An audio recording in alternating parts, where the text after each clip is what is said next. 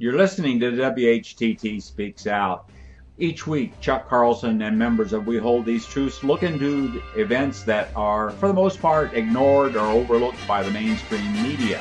And we analyze these events. To get free and periodic updates to this program and our other interesting programs, be sure to enter your email address in the Subscribe to WHTT box on the right side of our website, WHTT.org. And now, ready, set, let the sparks fly. In today's WHTT Speaks Out, we're going to uh, discuss Chuck's new article entitled Christian Zionism, the World's Newest Religion.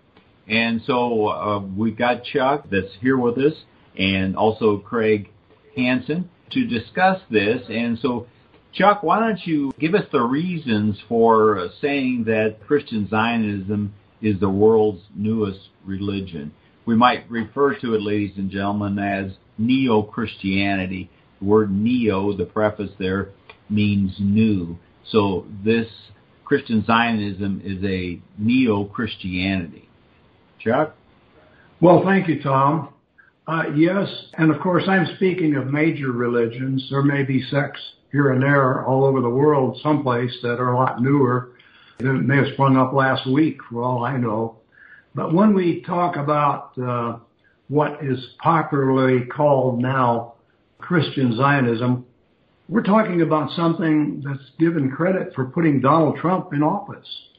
Uh, 81% of the so-called evangelicals in the United States voted for Donald Trump, and this has uh, also been true of past presidents. Majorities have made a big difference. It's estimated that there are some 60 million people in the United States who are influenced by or go to churches that essentially preach this doctrine of what has been called Christian Zionism. And we like to label it neo-Christianity because we'd like to point out that it is new. It's by far the newest big cult in the world today and the most influential one. And the reason for that is it has huge international backing from far beyond our shores. It comes from other countries. It comes from the Zionist movement itself that pushes the, the notions of Christian Zionism. And we've noticed as the years have gone on that there's a lot of falsification that is used to influence Americans to make them accept this idea that Christian Zionism or Neo-Christianity, as we've titled it in, in our article today, is traditional, that it's something that's always been with us, and that people just haven't recognized it as being traditional mainline Christianity. This is what founders and the promoters of Christian Zionism uh, want us to think. However, it is not really the case. It is a cult that stands pretty much alone. And if you go back in history and examine the historical background of it, it only goes back to 1909. Now there was a world Zionist movement trying to set up a physical state of Israel before that, and it was active at that time. But the American churchgoers didn't know anything about this at the time. The present day promoters of Christian Zionism have moved heaven and earth to try to teach us that this is something traditional that goes back to the Quakers, that goes back to the original 17th century Methodists, the Church of Christ people, the Puritans. And in so doing, we've gone to the Wikipedia website and we've seen the hands of this movement in creating a story for us, a, a pretense that Christian Zionism dates back to what's known as the Restoration Movement, and that goes back to the days of Puritan David Owen. David Owen wrote thousands of pages of very readable theology. And it goes back uh, where these claims are, are placed upon John Wesley and his brother Charles Wesley, claiming that the Methodist movement was promoting Christian Zionism way back at the time of the founding of our country. These things we found to be false. And we're going to be talking about those tonight. But the reason that we've decided to do this is because we think we need to provide a new word for us to describe this cult that has so much impact and influence. Uh, and so in the future, we will be calling it neo-Christianity. And uh, when we use the word Christian Zionism, we're going to put it in parentheses as though they said it. It's one of the amazing things. Christian Zionism does not sound like something that you or I would like to be called. It doesn't sound like a pure Christianity of any kind. It sounds like something you would just assume your neighbors didn't know you by. But we found that the leaders of the movement, such as John Hagee and others, have adopted this and actually held it to them and claimed to be Christian Zionists. And the reason for that is this program is, is being carried out to attach it back to the very foundational settlers of America, the Puritans and so on. So we'll get back into this a little later, but uh, Craig Hansen has been doing some study on this and has spent some time with Jim Perloff, who's written about it and broadcast about it.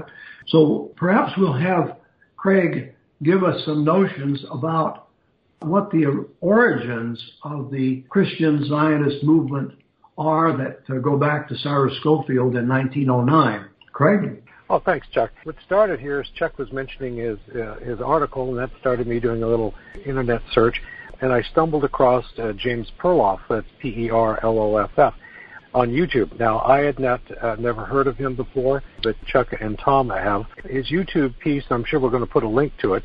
It's called James Perloff on Christian Zionism and the New World Order. It really is primer on what is Christian Zionism. He goes into a lot of the things we've talked about uh, throughout the years. Again, the Scofield Reference Bible was uh, Cyrus Scofield, John Nelson Darby. He goes into the Zionist attempt to try to get the Catholic Church to support this Palestinian state of the homeland for the Jews. The Pope turned them down, and they ended up going to the, the Protestants, and and all this intrigue that had taken place throughout the years.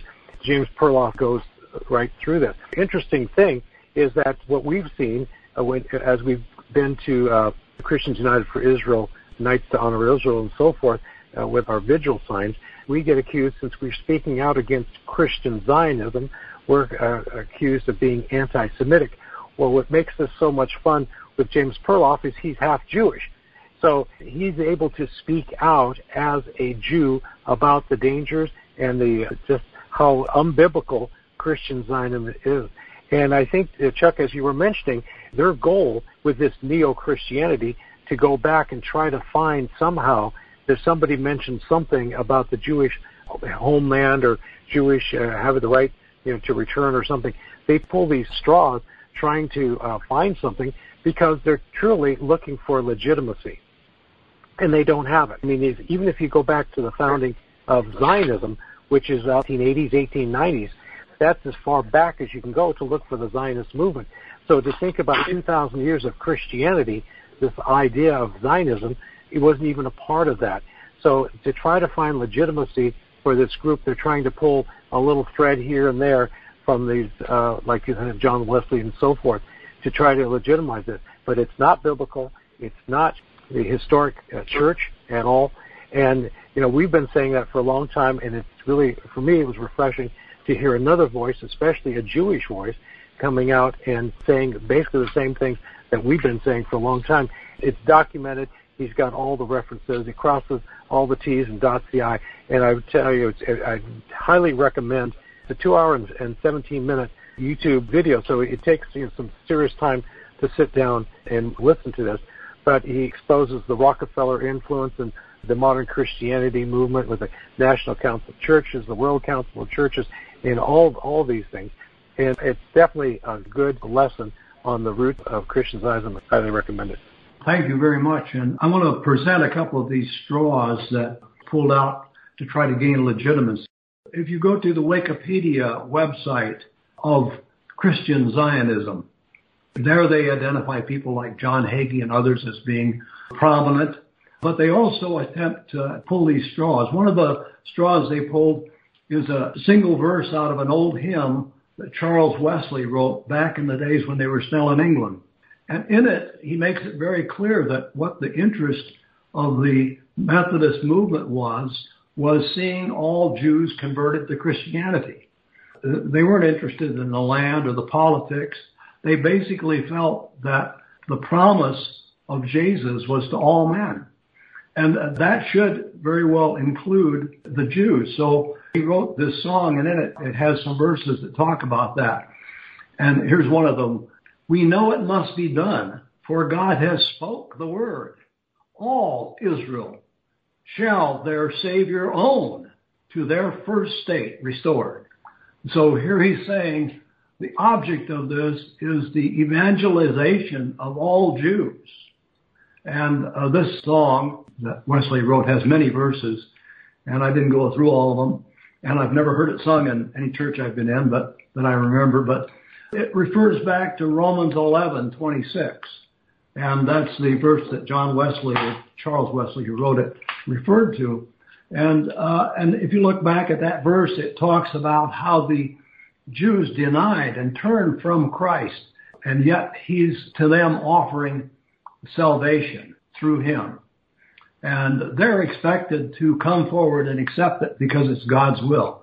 If you look at Romans 11:26, the Apostle Paul, who himself was a Judean, and uh, would be called would have been called an Israelite at that time, not a Jew. There weren't any Jews at that time, but he would have been called an Israelite from perhaps the province of Judea. But again, the current modern Christian Zionist movement takes that verse and cites that and says this is proof that God expects us to install the Israelis as a political Zionist state in Israel. Another even more uh, telling and I thought uh, profound statement came from John Owen. John Owen, a prominent 17th century English covenant theologian, wrote, Moreover, it is granted that there shall be a time and a season during the continuance of the kingdom of the Messiah in this world, wherein the generality of the nation of the Jews all over the world shall be called and effectively brought into knowledge of the Messiah, our Lord Jesus Christ. And then he goes on to say, with which mercy they shall also receive deliverance from their captivity and restoration onto their own land.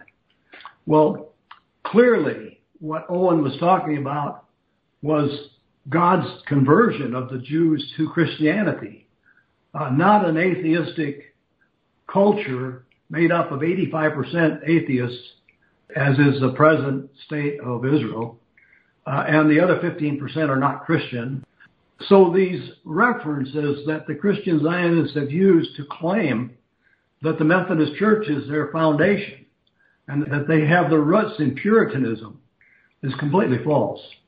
Well, Chuck, I guess maybe we ought to even look at Christian Zionism itself because that's a relatively new term. It's an oxymoron. Uh, completely Zionism is a political philosophy and Christianity is a religion, and so they've melded the two uh, together, and it's become a new religion as you're claiming here. But it's only been in the last less than 20 years when we started in 2002 with your trip to Gaza.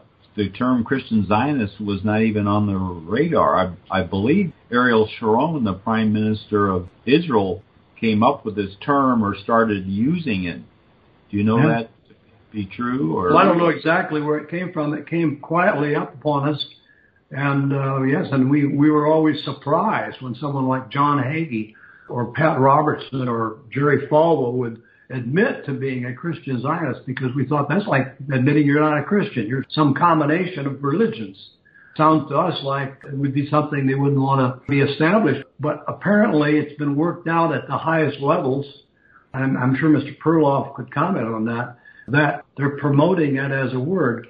Now the New Oxford American Dictionary uh, definition of Christian Zionism is, quote, a movement for the establishment and now the development and protection of a Jewish nation in what is now Israel.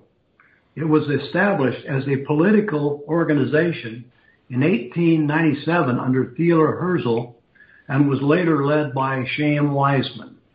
So he's talking about the original Zionist movement long before any church people even knew it existed.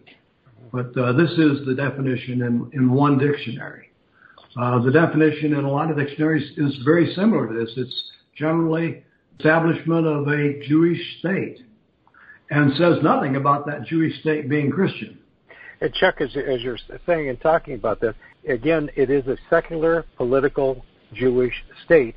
And I, I've been reading Jeremiah, and if you, if anybody reads Jeremiah and puts alongside of it the modern state of Israel, there is, it, it is so far apart, it's, it's not even funny. Any promises in the Old Testament of returning back to the land was always done in, with repentance and turning back to God.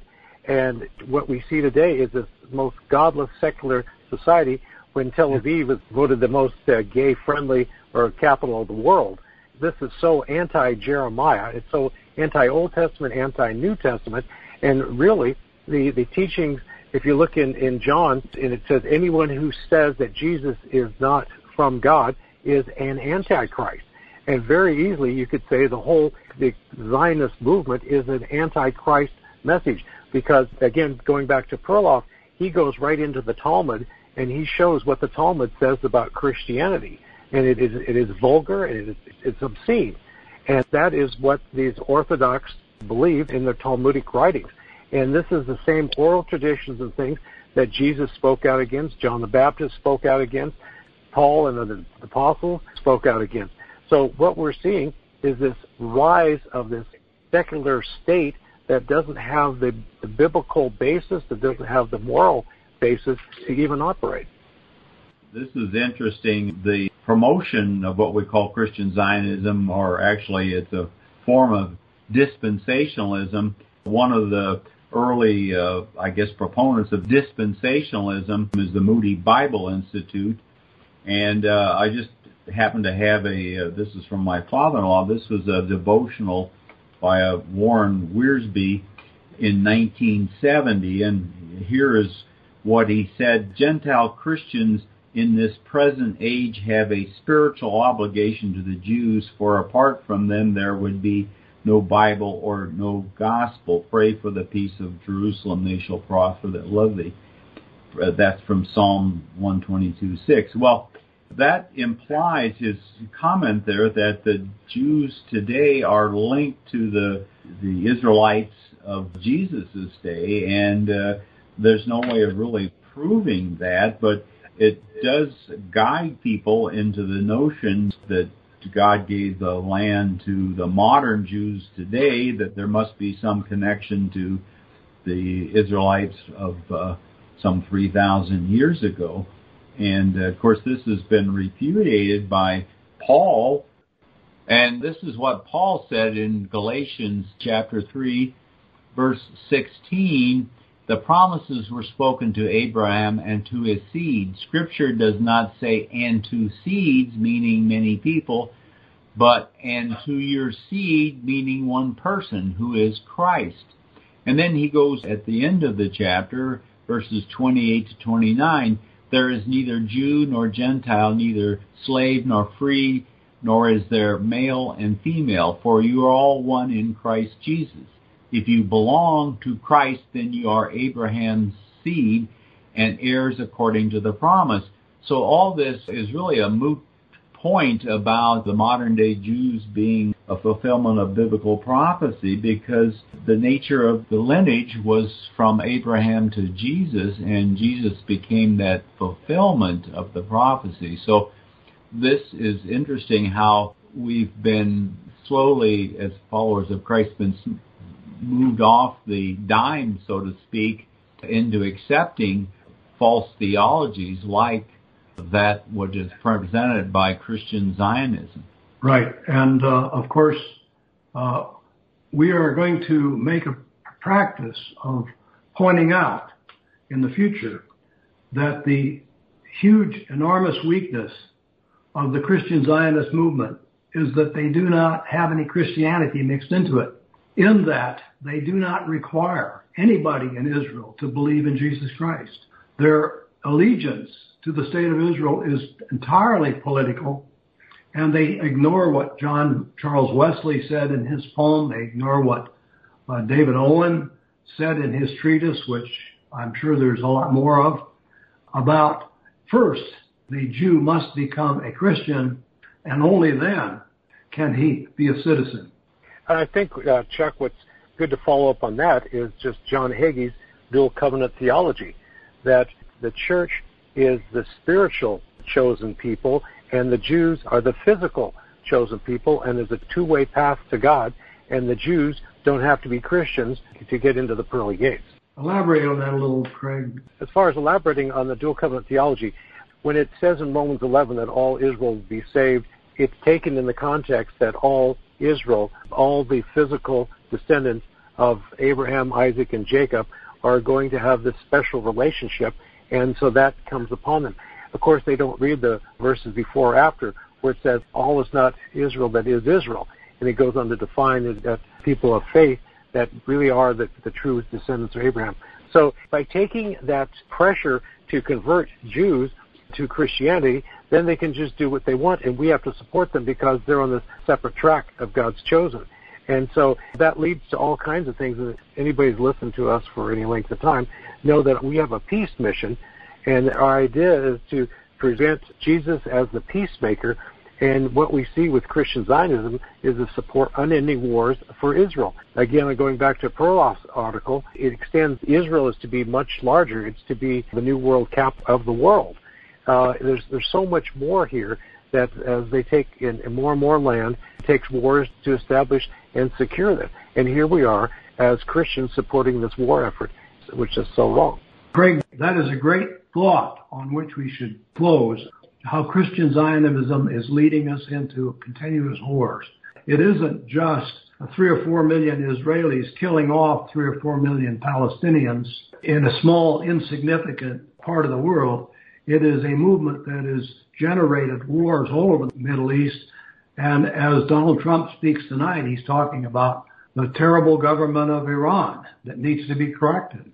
Well, Chuck, let me end here by reminding people of one of the examples of the warlike nature of Christian Zionism is a, a, little video that we made a number of years ago. It's entitled John Hagee with Benny Hinn praying for war in the name of Jesus. And this is before the 2003 Gulf War where he was on Benny Hinn's program actually praying in the name of Jesus to go to war to protect Israel. And that is all what it's about. And of course he has since then called for preemptive strikes against Iran and demonizing them. And so this certainly, as we've pointed out many, many times, is contrary to the command from Jesus Christ that said, Blessed are the peacemakers, for they shall be called the sons of God. And we fail to see this by actions like this from Christian Zionists, particularly of the stripe of uh, John Hagee. Thanks, Chuck, for your new article, and we'll look forward to discussing this issue of neo Christianity further in future podcasts. Thanks for listening. If you like this program, please let your friends know about it and our other thought provoking podcast. And be sure to visit our website, whtt.org, for a wealth of information on Christian Zionism and other critical issues that we face. Also, at whtt.org, you can watch for free our award winning documentary film, Christian Zionism The Tragedy and the Turning, Part 1. Join us in our efforts to wake the town and tell the people. Start small, think big, and press on towards the strait gate.